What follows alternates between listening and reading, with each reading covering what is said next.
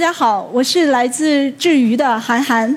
啊，我们是一家关注渔业可持续发展的公益组织。大家可能会问，什么是渔业可持续发展？啊，为什么要关注这件事情？在座的应该有很多广州的朋友们，应该都喜欢吃海鲜吧？如果我告诉你说，海里头的鱼快要被我们捞完了，你信不信？可能有的人会觉得，那海里头的鱼难道不是永远都捞不完的吗？呃，其实还真的是有无鱼可捕的情况。那今年的一月一号，我们国家开始了前所未有的长江十年禁捕。呃，这个政策具体是说，从今年的一月一号零时起，在长江上的很三百多个呃有涉及鱼类自然保护区的地方，全面的禁止生产性捕捞。所谓生产性捕捞，就是说除了休闲垂钓、科研监测以外，任何我们捞上来自己吃或者卖的这种行为都不不再被允许。那长江上的渔民曾经回忆，他们以前在五六十年代很容易就捕到几十斤一条的大鱼，而现在哪怕是你一天下十几个网，捞上来的可能也才几斤，平均重量不到一两的小鱼。也就是说，辛苦一天也最多卖个一百块钱，那怎么养活一家人？为了生存，渔民就会越越越是要用这种极端的一些方式，甚至是非法的方式，比如说电鱼呀。或者像这个图上面展示的这种非常细密、网眼非常细的这种方式，呃，我们叫做断子绝孙网或者绝户网。那这样的一些行为，它会产生什么影响呢？比如说，也是正好是在这个政策出台的时候，呃，年初有这么一条消息冲上了热搜，是关于白鲟灭绝。长江白鲟是据说近十五年来没有再被观测到，所以科学家认为我们大概率的可以判断它已经是灭绝了。那除此之外，我们长江原来是咱们经常吃的这种淡水鱼四大家鱼的这个鱼苗，本来在长江里头上世纪五十年代天然的这种产卵量每年能有三百亿尾，但是在二零一三年的时候，中国科学院水生生物所的专家们就发现，他们监测到的数据是。呃，到二零一三年，从三百亿尾是降到了不到一亿尾，这个基本上是百分之九十九的衰退，所以。呃，我们回过头来看长江的生态为什么会这么恶化？除了捕鱼之外，还有很多的人类活动，包括长江沿岸这几十年的发展过程中间，不可避免的会要开辟更多的航道呀，然后要修桥、有水库，呃，甚至我们要从长江里头抽取水来提供给我们的生活用水、工业用水，还有很多的沿岸的这种排污口。但是渔业非常特殊，因为它是要依赖这种天然的。呃，长江里头的生物资源，所以渔民呢，他是既是长江生态的施害者，也是受害者。这也是为什么在科学家和管理者做了很多的论证以后，才下决心，只有当我们全面的禁止这种捕捞的时候，才有可能扭转这样的局面。但是这样的政策出台，就意味着长江沿岸近三十万的渔民要改变他的生活方式了。这些人中间有很多只有呃已经是到了四五十岁，他们可能一辈子生活在船上，呃，现在要重新来去适应陆地上的生活，甚至要去重新学习一种谋生的技能，所以对他们的这种影响可以想象是非常巨大的。那我呢是生活在海边的，所以当我听到这个政策的时候，第一反应就是，如果这个政策是面向我们中国整个的沿海，那它会影响多少人呢？我们最新的渔业统计年鉴上的数据告诉大家是，呃，全中国有三百六十四万的渔民。大家可能会觉得国家不太可能会说让他们一下子就禁止捕捞吧？其实这样的事情已经在发生了，只不过不是全年，而是一年中的某一段时间。大家不知道知不知道，这个广东沿海每年到了夏天都会有一段时间禁渔休渔。五一节的时候，我们都放假三天，可是对于渔民来说是放三个半月的假。其实这个就是我们国家的这个南海伏季休渔，从一九九九年开始，最早呢可能只有一个半月、两个月，然后慢慢延长到了三个月甚至三个半月。所以难免大家会有担心，说照这个趋势下去，会不会真的有一天扩展到了全年？从捕捞数据的反映出来，不休渔也是不行了。为什么这么讲？我们大家到过年的时候经常会吃的一种水产品叫带鱼，像这个图上面就告诉我们，从二零零四年、零六年左右，那个时候带鱼的捕捞量全年大概有一百四十多万吨。到了最近的数据，也就是二零一九年，可能只有九十来万吨了。带鱼曾经是我们唯一的一个百万吨级别的这么一个水产品。那除了数量上的变化，还有没有其他的一些变化，是我们日常消费的这些水产品，呃，上面发生的？我们在采访渔民的时候，渔民就告诉我们，以前呃很容易捞到又大又肥的，像马鲛鱼啊、带鱼啊、鱿鱼啊这些，但是现在呢，经常在海里头可能都是一些小虾、小蟹，甚至是水母。水母就是我们会把它做成海蜇，凉拌海蜇。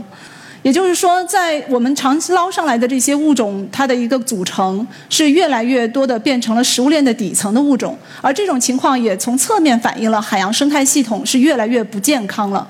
还有的朋友会说，野生的没得吃了，我们吃养殖的不也挺好的吗？这张图上大家看到这个绿色的，嗯，你们猜是什么？是绿色的草地吗？其实这是一个湖里头密密麻麻的这些网箱围围着起来去养鱼，因为头的密度比较高，所以投喂的这些饲料营养元素特别多，就造成了水体的富营养化，也造成这个藻类的爆发。所以这个绿色的东西其实是藻类。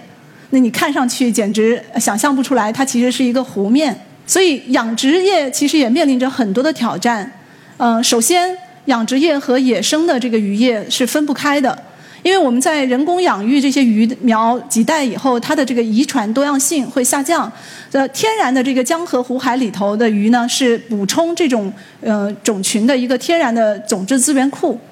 那另外有一部分的养殖现在还高度的依赖这些像我们吃的大闸蟹、花螺，在养殖的时候要投喂它的是野生的小杂鱼。养的越多，我们所要捞的这些杂鱼也就越多。那就算不喂杂鱼，喂的是饲料，饲料里头还有一种东西叫做添加的鱼粉、鱼油，它也是来自于野生渔业。所以从这个角度讲，养殖和野生渔业是分不开的。那另外一方面，我们刚才也提到，养殖过程中间因为密度过高，所以会导致水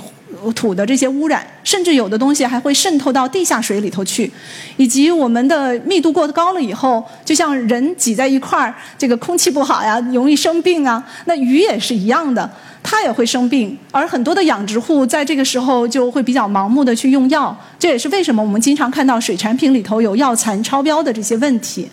但是尽管如此，确实不得不承认，在过去的几十年里，呃，整个渔业的格局是发生了很大的变化，就像最新的联合国粮农组织的这个数据图里头展现出来的。浅蓝色和深蓝色所代表的这个海水淡水养殖业，它的产量在最近这么几年已经跟橙色和红色所代表的捕捞业啊持平了。在这个养殖业的蓬勃发展的过程中间，有一些物种就是特别有代表性，比如说淡水养殖的罗非鱼，大家认得这条鱼吗？有的人可能会叫它非洲鲫鱼。因为确实，它的老家呢是在非洲的尼罗河畔。从上世纪的五十年代引进到我们中国，那到八十年代的时候开始商业化的养殖。因为它是一个热带鱼，所以就主要适合在南方地区。我们广东省是出口量和产量全国第一的省份。罗非鱼它有一个什么特点呢？它除了主要的那根刺之外，没有什么肌间刺。特别适合加工成那种去鳞、去骨、去皮的鱼排，就是呃，麦当劳里头有一款汉堡叫麦香鱼。早年的时候是用野生的鳕鱼，那后来他们也尝试着用罗非鱼。像这样的一些产品，就特别适合把它加工冷冻以后去出口。我所在的地方海南呢，每年的有大概十来万吨的这些鱼片、鱼排会运到世界各地。它之所以会成为一个全球化的产品，就是因为最早的时候，呃，野生的渔业资源被一些大的商超和餐饮，呃，当做这个主要的原料。当上世纪九十年代野生资源衰退的时候，人们就来寻找人工养殖的替代品，罗非鱼就被他们看上了。这也就是呃，为什么他们会一方面出于稳定这个供应链的角度，就是全球的这个国际贸易的这种供应链。那另一方面也因为这些大的跨国的零售商、采购商，像沃尔玛呀、家乐福、麦当劳呀，他们都是上市企业，也非常注重自己的企业社会责任，所以也希望去呃影响他们上游的这些供应链，能够改进它的一些方式，减少对环境的负面影响。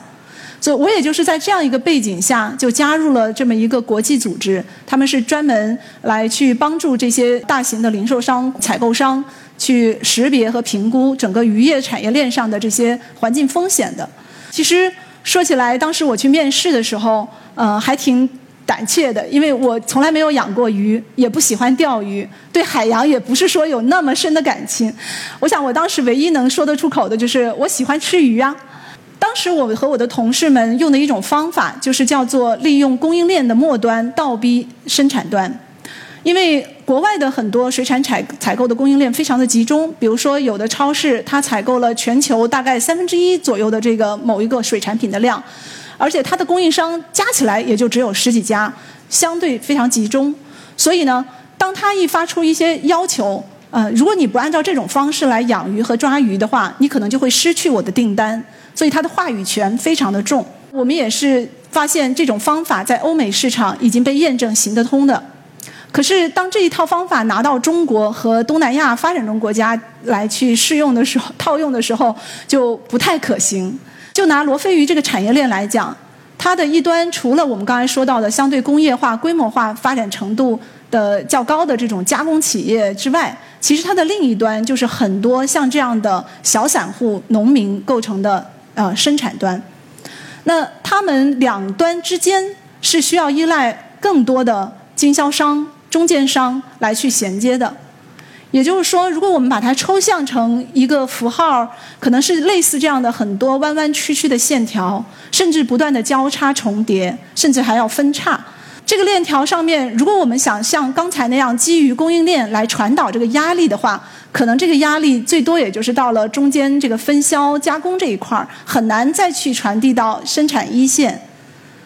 我们再来去看到。具体的这些行业里头的每一个环节，还有很多的，比如说涉及到鱼苗、青鱼的孵化、选育，也涉及到这种饲料，涉及到中间养殖的过程，不断的有经呃卖动动物保健品，也就是我们说的一些鱼药啊，这些调水用品的这些人，他们要去给渔渔民去提供呃养殖户提供服务，所以这些人相互之间的关系特别的复杂，还不仅仅是一个经济买卖的关系。我们看到有的养殖户，他就告诉我们说：“哎，因为上一次他家孩子生病发烧了，半夜里需要送去医院，那经销商就成了临时给他提供救护车的这么一个热心的邻居。所以，哪怕第二天经销商可能给他的鱼价不是那么的理想，但他因为这样一层信任关系，因为这种生活中间的相互依赖关系，他依然会去跟他做这笔生意。再加上还有一些我们看到的，就是国际的这种标准。”他的这些文件，甚至有的连加工厂的经理都不一定能看得懂，更不要说养殖户了。把他们的这种技术标准，按照他所要求的，比如说水里头的氮磷的排放这个阈值是什么，然后倒推回去，我们算出来鱼塘里头可以放的鱼的密度就很低了。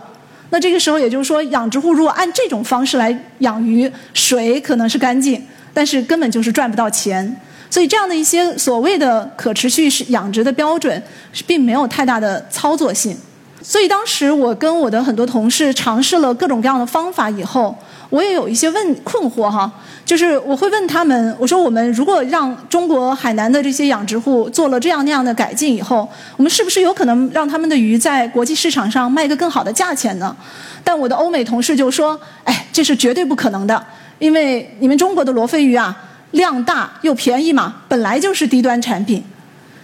但是我觉得这个低价并不是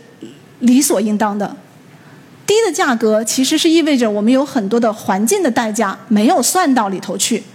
就跟我们其他领域像制造业啊这些，几十年来中国的很多的便宜的产品进入国外的市场，其实也是因为我们过去环境监管要求比较低。所以大家实际上是利用了这这个空子，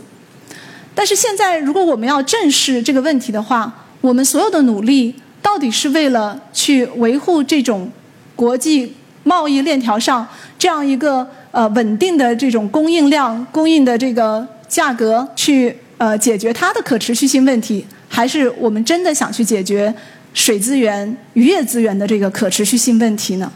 我认为真正。我们所要面临的这个渔业可持续发展的核心的矛盾，在于在整个呃这么多的成千上万的养殖户和渔民生产过程中间，大家是越来越各顾各的，其实是没有去看到我们共同依赖的这些水资源、土壤资源，甚至大家以前比如说共共同用的村里头的排水渠、我们村里头的码头等等这些公共的基础设施，到底怎么来去维护它？也就是说，我们如何把一个个原子化的这些渔民、散户、经销商、企业更好的组织起来？去共同的解决公共资源这个行业里头的公共资源重新配置和管理的问题。那这样的问题，在我在那个国际组织服务了五年的过程中间，并没有得到很好的一个回答。所以呢，我就在二零一五年的时候从这个国际组织辞职，因为我相信这个答案必须要跳出这种国际组织，回归我们的本土环境，需要一个本土的团队来去寻找这个答案。就这样，我成立了智鱼，它也成为我们国家第一个真正做渔业领域的这个公益组织、本土的民间组织。其实一开始的时候，我并没有非常明确的解决方案，我只是抱着一个很简单，就是希望这个产业链的上下游之间能够更多的了解。能够能够让大家多一些的这个呃认识，消除一些误解。所以我把全球最大的这种冻品采购商，硬把它拉到我们海南，也就是养殖罗非鱼最集中的地方，带他到塘头去跟这些养殖户交流。一开始的时候，养殖户也非常的害怕，很谨慎。但是后来去的多了，大家就越来越适应，呃，开口了，甚至于后面就忍不住自己跳起来要抢这个话筒。呃，也因为这样的一些交流，我们把上下游之间的这种信任逐步的构建起来，大家由下往上，真正发自内心的产生了联合的意愿，所以我们帮助他们去成立合作社、行业协会，这种。成立的合作社不像一些为了拿政府补贴这种方式去成立合作社，所以他们能够真正的坐下来一起探讨，围绕我们当地的环境去制定一套渔渔民养殖户听得懂的，也能够用得起来的养殖标准、行为规范。那另外呢，我们也尝试着去一开始沿用国外的这样一些所谓的可持续水产品的评价体系，呃，给它打分儿，给不同类型的水产品，比如说像这个南美白对虾的养殖，哈。嗯，用不同的颜色来去对应不同的分数等级，其目的是想告诉中国的采购商、零售商，比如说像这个得分黄颜色其实不太好，那你可能要谨慎的选购，呃，甚至你应该告诉你的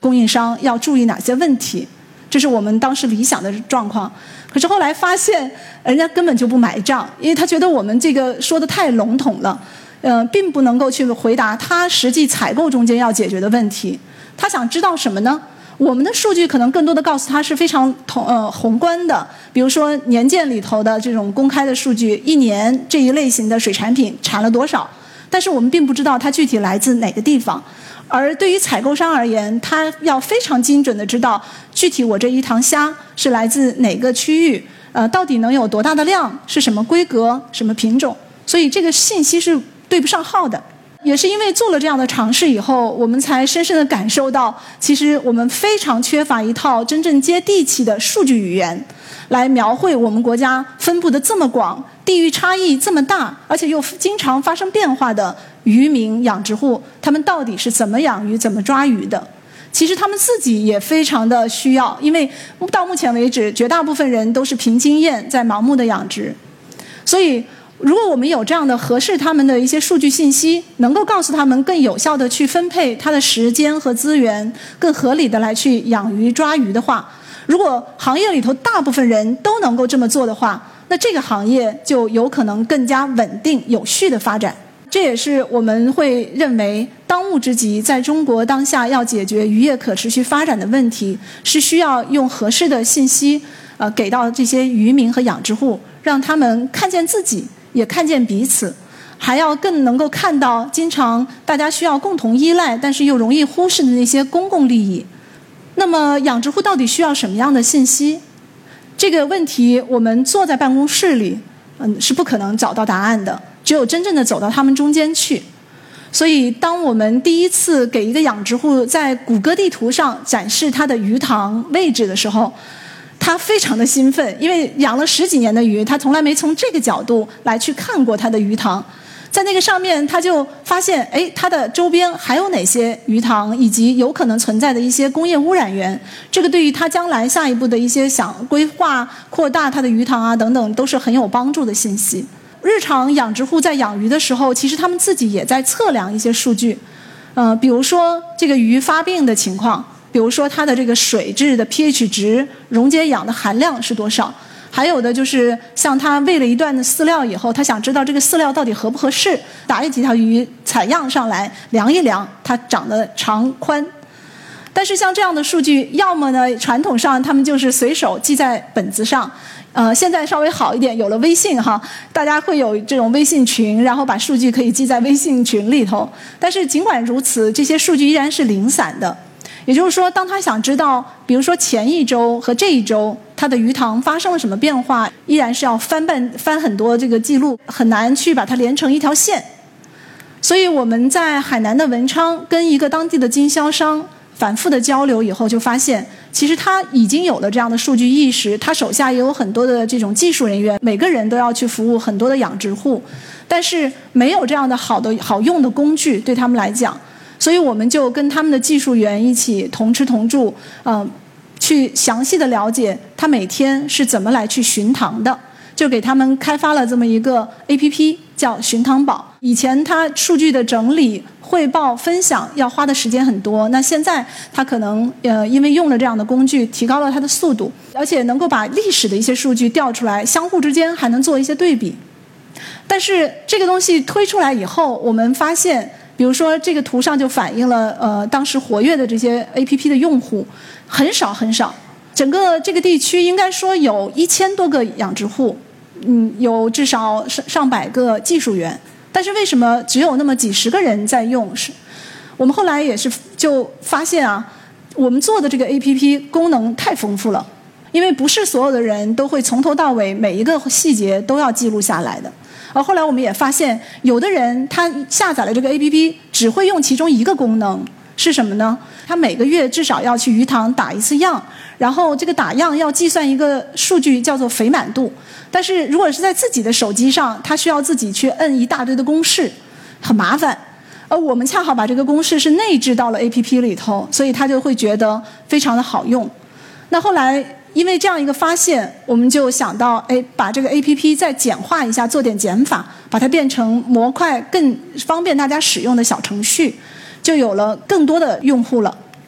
所以，像比如说这张左上角的这个地图上，就会啊发现，我们虽然是在海南为海南的罗非鱼养殖户去开发的这些小工具，呃，也没有到其他省份去推广，但是全国各地会有养殖户自发的就来去下载、去使用这些小工具。那这些微观层面的数据汇总到一起的时候，其实它就变成了一个区域的这个整体的一个仪表盘。比如说，我这个区域到底有多少的养殖户，养了多少鱼，他们的这个鱼苗和饲料分别来自哪里？那像这样的一个数据才是真实的，也是活的数据。这个才是真正符合我们想要的那个可持续水产品数据库。也因为有这样的数据以后，保险公司也找上门来了。以前他们是最怕给这些小散户做保险，因为不好去评估它的风险。那现在有了数据以后，它能够更好的定损理赔。所以，可能有些朋友会说，像这样的一些工具，不是挺有这个市场的吗？为什么商业机构不来去开发呢？没错，其实我们在渔跟渔民交流的时候，也发现他们已经有在市面上看到一些智能设施呀，或者自动化的这样一些呃信息化的一些工具，但是往往这些工具可能不见得是站在他们的角度去设计的。比如说，有的渔民就告诉我们说，他以前用过一款自动投料机，用的是 LED 显示屏，可是这个东西放在太阳底下，这个塘头一晒，啊，经常是看不清的。而渔民在呃操作的时候，手是可能湿乎乎、脏兮兮的。这种触屏的方式，其实一点都不比原来那种旋钮机械化的方式方便。那还有的渔民呢，他也买过这种高大上、看起来比较酷的这种呃自动监测水质监测仪，但是那个探头啊特别敏感，呃，在南方地区又湿又潮又热的情况下，很容易就长了很多的藻附着在上面，探头就不再呃灵敏了。同时他看了说明书以后，说明书告诉他说要用柔软的布来擦。他想都没想，抄起自己的这个 T 恤衫就揉。其实他肉眼看不见那个衣服上有一些这种小的颗粒，也是会破坏这个探头的荧光膜的。但是呢，这些东西当他去跟呃售后的这些客服打打电话沟通的时候，电话那头的接线员往往听不懂他的方言，所以两边交流起来也很困难。所以像这种情况，就是为什么商业机构会不太愿意，因为他觉得这样一群用户的这种沟通服务成本太高了，要教育用户的成本太高了。除了我们说的在给一线的渔民和养殖户提供这种信息技术的这种工具以外，我们觉得更重要的是要去重塑他们对渔业这个行业的信心，去找回他们对渔民、养殖户这种身份的认同感、自豪感。我在前年的时候就很偶然的机会看到海南本土一个摄影师，嗯，他拍了这一系列的这种渔民的照片，是他家乡的。在这些照片里头，我看到了以前很少见的那种渔民的坚毅乐观的形象。因为往往很多的这种照片都是反映的非常凄凉的这种景象，所以我跟他们认识了以后，大家一拍即合，就展开了这么一个渔业文化影像搜整的项目，叫做“让鱼回家”。我们在过去一年多的时间里，呃，跑了海南岛三十多个渔村，去一点一点的去记录这些渔民现在的生活，他们的一些传统习俗文化，然后呢，把它做成了纪录片和这个影展，同时也构建了一个网站，把所有这些图文资料都上传，像一个维基百科一样的。我们期待有更多的人来去关注他们。那。每一张照片后面都是满满的故事。比如说，这张照片就是海南的一个呃渔民，叫王叔，他正骑着摩托车去卖鱼。他是当地非常有名的捕鱼高手。那王叔就跟我说，以前八十年代的时候，国家是鼓励渔业市场化，所以那个时候他的爸爸和几个兄弟凑钱呃造了条大船，他十几岁就跟着爸爸出海。那个时候很渔业很多，所以他们家是最早村里头开始买彩电、买摩托车、盖房的。很多外地的湖南、四川的这些被他们戏称为“大陆仔”的人也到这里来打工，因为他出海一次赚的钱可能比他种地一年还挣得多。所以那个时候的渔民是村里最体面的人。王叔还告诉我，他们以前最喜欢唱的一些呃歌谣。其实就是告诉你要按照四季的规律，不同的季节捕什么样的鱼。最高兴的事情就是全村人一起去村头祭海拜妈祖。但是现在呢，因为这种沿海的地区的这种城镇化的发展越来越受到挤压，村里头的青年人也都外出打工，或者要么就近的在旁边的这种滨海旅游地产里头做个保安，当个服务员。所以，当村里头想再次召集大家一起呃造船、一起捕网，或者一起来拜妈祖的时候，都找不到人手了。这个村子就越来越空心化，原有的传统的这样一些社会秩序也都被瓦解。当我们把这样的影展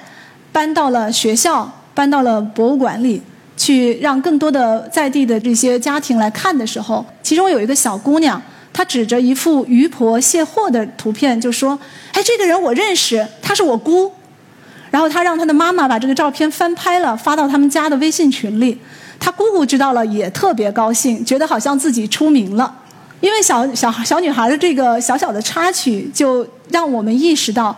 是的呀，我们大部分的摄影展都是给城市里头的人看的，这些被拍摄者似乎很少有机会去看到。他们是什么样子，在这个影像里头？所以今年开始，我们就把影展搬到了渔村里面。那村子里头八十几岁的渔婆，呃，九九零后的这些渔民都来看，甚至村里头的茶馆的这个生意啊，也因为这样的影展而变得更好。用王叔的话说，他这辈子都还没有拍过这么好看的照片。也恰恰是因为这些鱼，在这些收集传统、挖掘这种文化的基础上呢，我们也认识了很多的鱼二代。像这样一对父子，他们是海南万宁乌场最会捕马鲛鱼的父子两个。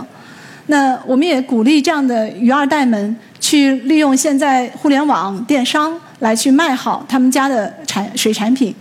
那甚至这个小伙子他还发动了。呃，联合广西、广东的这些呃鱼二代一起，大家联合起来。现在呢，它已经成为我们华南地区非常大的这种超市最优质的水产品供应商。所以这些年来，我和我的团队就是在想尽各种办法，希望能够让更多的人去认识渔业、认识渔民。在这个过程中间，我们也吸引到了不同年龄、不同背景、不同专业的人加入进来，大家一起去寻找解题的手段。